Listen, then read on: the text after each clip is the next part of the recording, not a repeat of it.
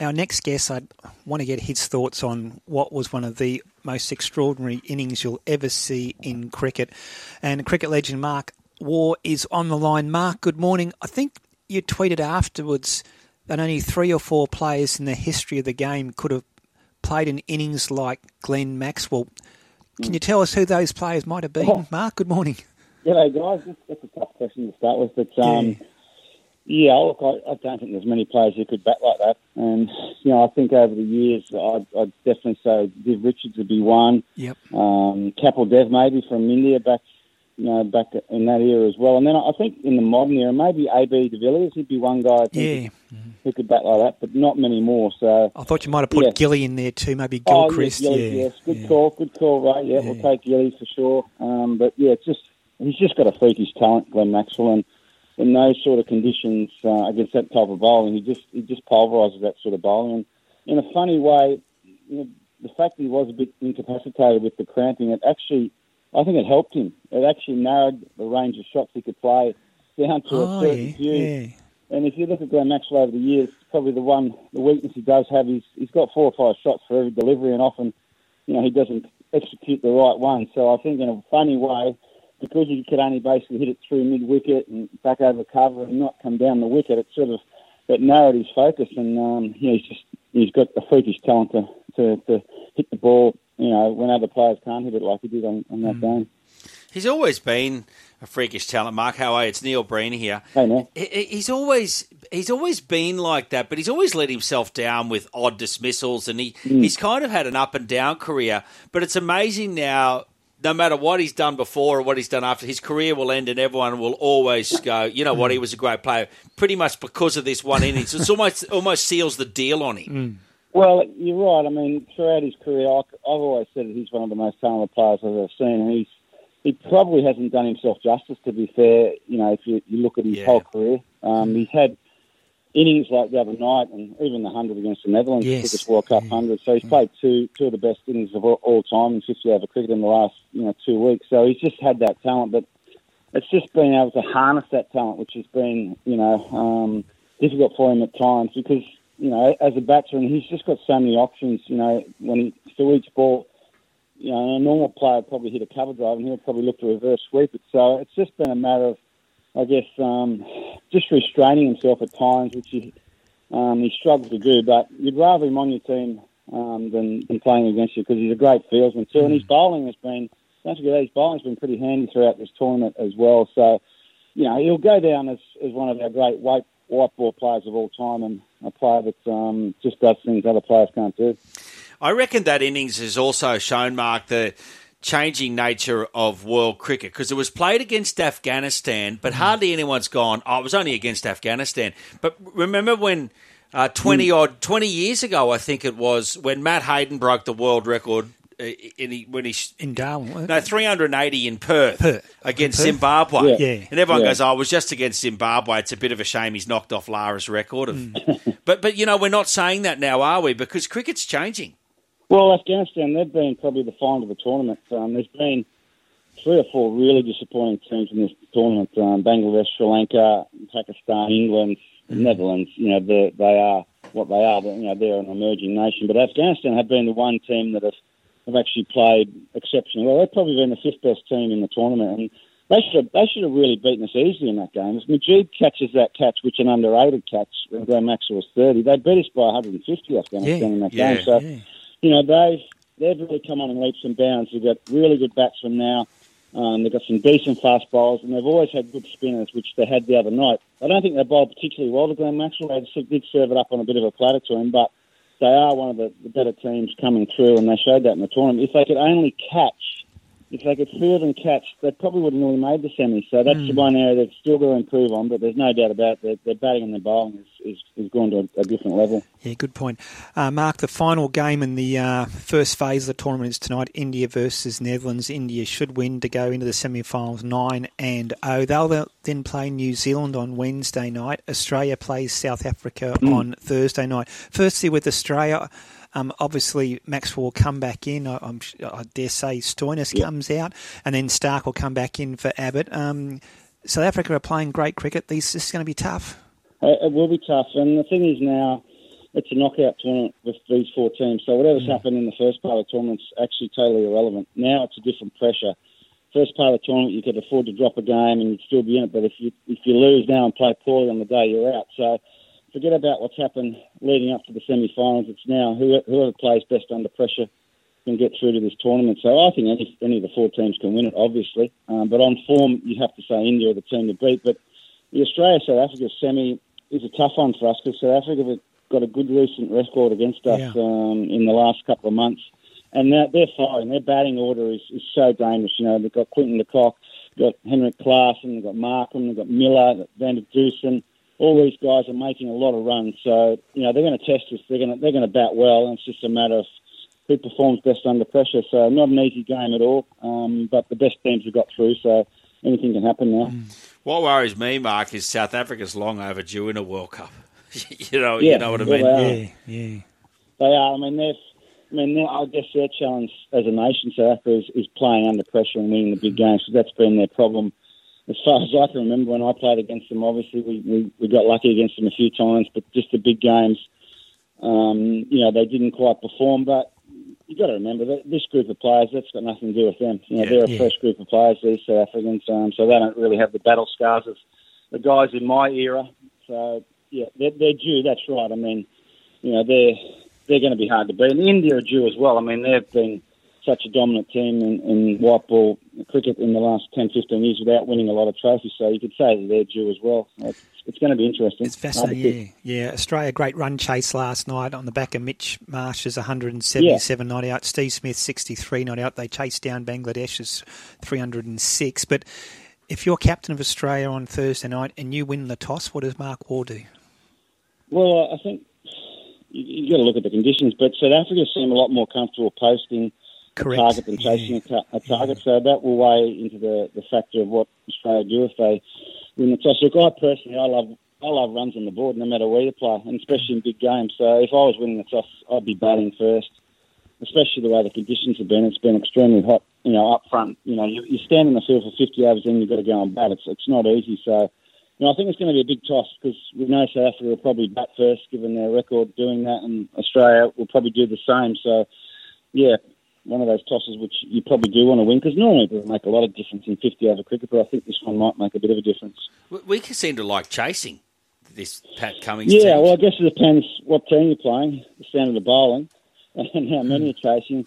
Uh, look, I mean, we've, we chased obviously very well against Afghanistan and Bangladesh, but this is... But South Africa are a different level. You know, they're a different level bowling attack to what those run chases would be. And, you know, if you, you, you're batting against good bowling, chasing six or seven over from the get-go, it's a lot of pressure. You have a couple of bad overs with the bat, you're, you're up against it. So, you know, I, I think posting runs is, is a key in, in big games personally. Yeah. Uh, Mark, one person who's not often spoken about in the light of what Maxwell's done and what Mitch Marsh has done and some of the batters, but Adam Zampa's role for this team can't be understated. He's basically our only spinner. I know Maxie has mm. bowled some yeah. overs, but he's our only spinner in the squad, so he's had to carry pretty much the bowling attack in terms, given that they're spinner-friendly wickets. He has done a super job for Australia in this tournament. He has. He's, he's what, one of the leading wicket takers in the tournament. Most and most wickets so far, yep. Most wickets, yeah. And it's funny, the first two games he looked totally out of yeah. form, and even his first three overs against Sri Lanka, he went for twenty-five, I think, off his first three overs. Then he got a couple of guys caught out on the fence, and then from then on he's just he's been a changed bowler. You know, he's picked mm. up four wickets, three games in a row, and threes and twos, and he's back to his best. So it just shows you what a bit of confidence does. Because against South Africa in the pre-tournament uh, tour, he was getting smacked all over the place.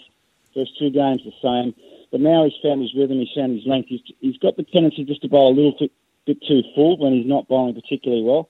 Mm. But at the moment he's He's got he's got the, the ball on, on a string and he's, got, he's in the zone and he's he's a key bowler. I mean, you're right. He's our only spinner. Well, Maxwell's done a great job, but without Zampa, we're not winning too many games. So he's he's vital to our bowling attack. As is someone like Mitchell Stark, who hasn't been at his best. So I'm looking forward to him maybe bouncing back to his best because he hasn't quite been there so far in the tournament. So there's some improvement to come in our bowling attack as well.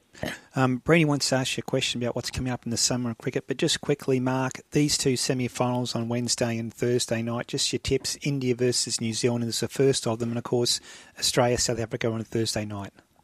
Well, I've got to go with India against New Zealand. I think New Zealand have done well again, and they've they've, they've had a couple of great finds in this tournament. Ravindra, young batsman, yeah, India player. Yeah. He's, he's an excellent player. I just think India's got too much strike power. The only thing with India is if Sharma, Rohit Sharma and Kohli happen to fail, there's there's a bit of inexperience in their batting line. I think yeah, that'll be the only question mark I've got against them, but they're bowling so well, India. So India to beat New Zealand, and I, I mean, I've got to tip Australia, yeah. don't I? I think mm. um, that this is a real toss-up, this game. So uh, hopefully Australia can be at their best and they, they can beat South Africa. Yeah, for sure. Hey, Mark, I, I just... I feel as though this summer, coming after this World Cup's over, is a bit of a holding pattern summer. We're, mm. we're hosting Pakistan, and then there's some the West Windies. Indies tests, but th- they'll be a little bit later on. You know, like the tests start a touch later. What do you make of those two touring teams? Um, well, the West Indies would need to improve on what they showed us last summer. Oh, wouldn't they? Um, they, they actually, they, they hung in there with the bat, but they were pretty ordinary. Pakistan, you never know what you're going to get. I mean, potentially... They do have a pretty good side. You know, they've got some class batsmen, obviously led by Babar. They've got some good fast bowlers. Um, so you'd expect them to play well. Um, but, I mean, to be honest, I mean, it's, these days it's the Ashes and the, the Test matches against India are the, are the big, you know, crowd favourites and, the, you know, that's yeah. the, the, the two series you really want to watch. But, um, you know, you can't have them every season. So, look, you, you don't know. I mean, something might pop up. You, you, You know, it is sport, so it's in these two two-horse races, you never know. There might be some upsets. So, you know, hopefully the West Indies play a bit of Calypso brand of cricket and, you know, in Pakistan, they've, they've got some class players. They, they should be very competitive. So, yeah, you never know, Brenny, but uh, it does look a little bit flat compared to, say, Australia, India, Australia, yeah. India. I just like watching Australia win, so I don't care. Oh, right. I just love what I love I like, watching. The I like seeing a bit of a contest. Oh, you know what I mean? Yeah, yeah, do, yeah. yeah, yeah. I, I guess so. We saw one yesterday at Rosehill. You mentioned horse race, Mark. We saw a contest yesterday at Rosehill. Kim's got a pretty good horse. This little mare, Shadows of Love. Gee, she was good. Yeah, yeah. I reckon she is pretty good, Ray. She's, yeah. um, you know, who she reminds me of? Great News, a mare yep. that we had who just recently retired last year. I think very similar sort of mare. You know, mm. got um, good ability. Good turn of foot, natural, sort of got a bit of natural pace, so you can put her anywhere in the race. And she's got a, you know, that turn of foot, you know, turn of foot will win you a race any day of the week. One, I mean, yesterday, Shadows of Love, at the two hundred mark, you know, she was blocked for a run, and, you know, she mm. looked at me into one. Um, and then, you know, that turn of foot, you can get out of jail, can't you, with a turn of foot? And the last yep. time she sort of sprouted wings, so I, I think she's, definitely, um, you know, she she can win a listed type race, take her through her grades now, but I think she's got, you know, better things in, in store for her, for sure. Well, she ran the last six hundred. I was doing some work on it last night, Mark, in thirty-three seventy-nine, despite the fact she had an interrupted run, and she yeah. closed off the last two hundred, eleven fifty-four, again when she had um, not clear galloping room for a portion of that sectional. So it, it was a remarkable win. Yeah, look, I, you, you, those times, obviously, yeah, they could be a lot quicker because... Basically, from the six hundred to the two hundred, she was buffeting around yeah. and trying to get out and get a run, so she was sort of going three-quarter pace. And even the last two hundred, she only really got clear the last, I'd say, one twenty-five, and then mm. she sort of had to balance up then. So, yeah, that's that, that turn of foot that, you know, only the good horses have, and, you know, they you, you win races that you probably shouldn't win when you've got that turn of foot. So exactly. she'll probably run, I think, in two weeks at the Gong meeting, I'd say. There's a... Actually, there's another midway she could run in there, seventy-two fourteen hundred, or I think there's a fillies and mares, seventy-eight twelve hundred. So a couple of nice races for her um, down at the, at the Gong. Mm. Uh, the, the, the old days when you try and test them in stakes grade, you don't have to do it anymore, do you, Mark? Because the prize money no. is so good, you can work your way through the grades and yeah. and build your rating up slowly. Well, that's that's that's the thing. There's, there's you know, you just work your way through the grades. See, if you, if you happen to put her in a good race now and she won it, you know, she'd probably go up. The way the benchmark system is, she'd probably go up at you know, twelve, sixteen yeah. benchmark points, so that would make it, you know, very difficult for the rest of her career. So it's nice to just pick off wins um, through along the way, and then you, you, you get to the, you know, the listed races, um, you know, with with three or four wins that you might not get if you go straight to a listed race. So yeah, it's not as easy as it looks, but I think, you know, it's, it's the prize money's there just to pick these yeah. races off along the way through. Exactly. Yeah, you can miss, you can miss out on a stack of prize money. Correct. You go to the, yeah. List, yeah. the listed races too early. Because you limit your options, don't yeah. you? So, yeah, well, yeah. it should, it should, with the listed race, which will be great, like now, she'd probably go from a benchmark seventy horse to a, an eighty-six, and all of a sudden, you know, you're racing the, you know, the, you know, the really top horses. You get up into the eighties and nineties, you, you're racing very, very good horses. So at the mm. moment, you know, it's it's never easy to win any race, the strength of racing in Sydney at the moment. So, you know, it's, it's, it's vital you sort of pick pick yeah, apart which, sure. one, which is the easiest path, I think. Exactly, yeah. Just one final one. Carmagui's running the big dance. I'm, I'm not saying he would have beaten the tractable, but if he'd drawn a barrier, gee, he's run an enormous race to run fifth. He did. I mean, he came from twentieth on the corner, run. and it wasn't yeah. easy to make ground on Melbourne Cup Day there mm. at Ramwick. I think he's, his last six hundred was about, he was the quickest in the race by a fair margin, so... Yeah, it was a big run. I think if he'd drawn a barrier, he probably runs a place. Yeah, he wouldn't have beat, beat the winner because he sort of sat up on the speed and, and, and went super. So he's running Saturday at Newcastle, I think, yep. in an eighteen fifty, Perfect. benchmark eighty-eight. So, Perfect. Yeah. Um, it should be should be ideal for him. He's a, he's a nice little horse who I think he can get over more ground. I think he's by two a filo, mm-hmm. same size as the Melbourne Cup winner. So he's bred to stay. Um, I think he sort of races like, you know, he's just going to run all day. He's really clean-winded, so... Looking forward to Saturday with him. Exactly. Hey, Mark, um, let's looking forward to when, uh, Thursday night when Australia take on South Africa. Let's hope they can get through into the World Cup final.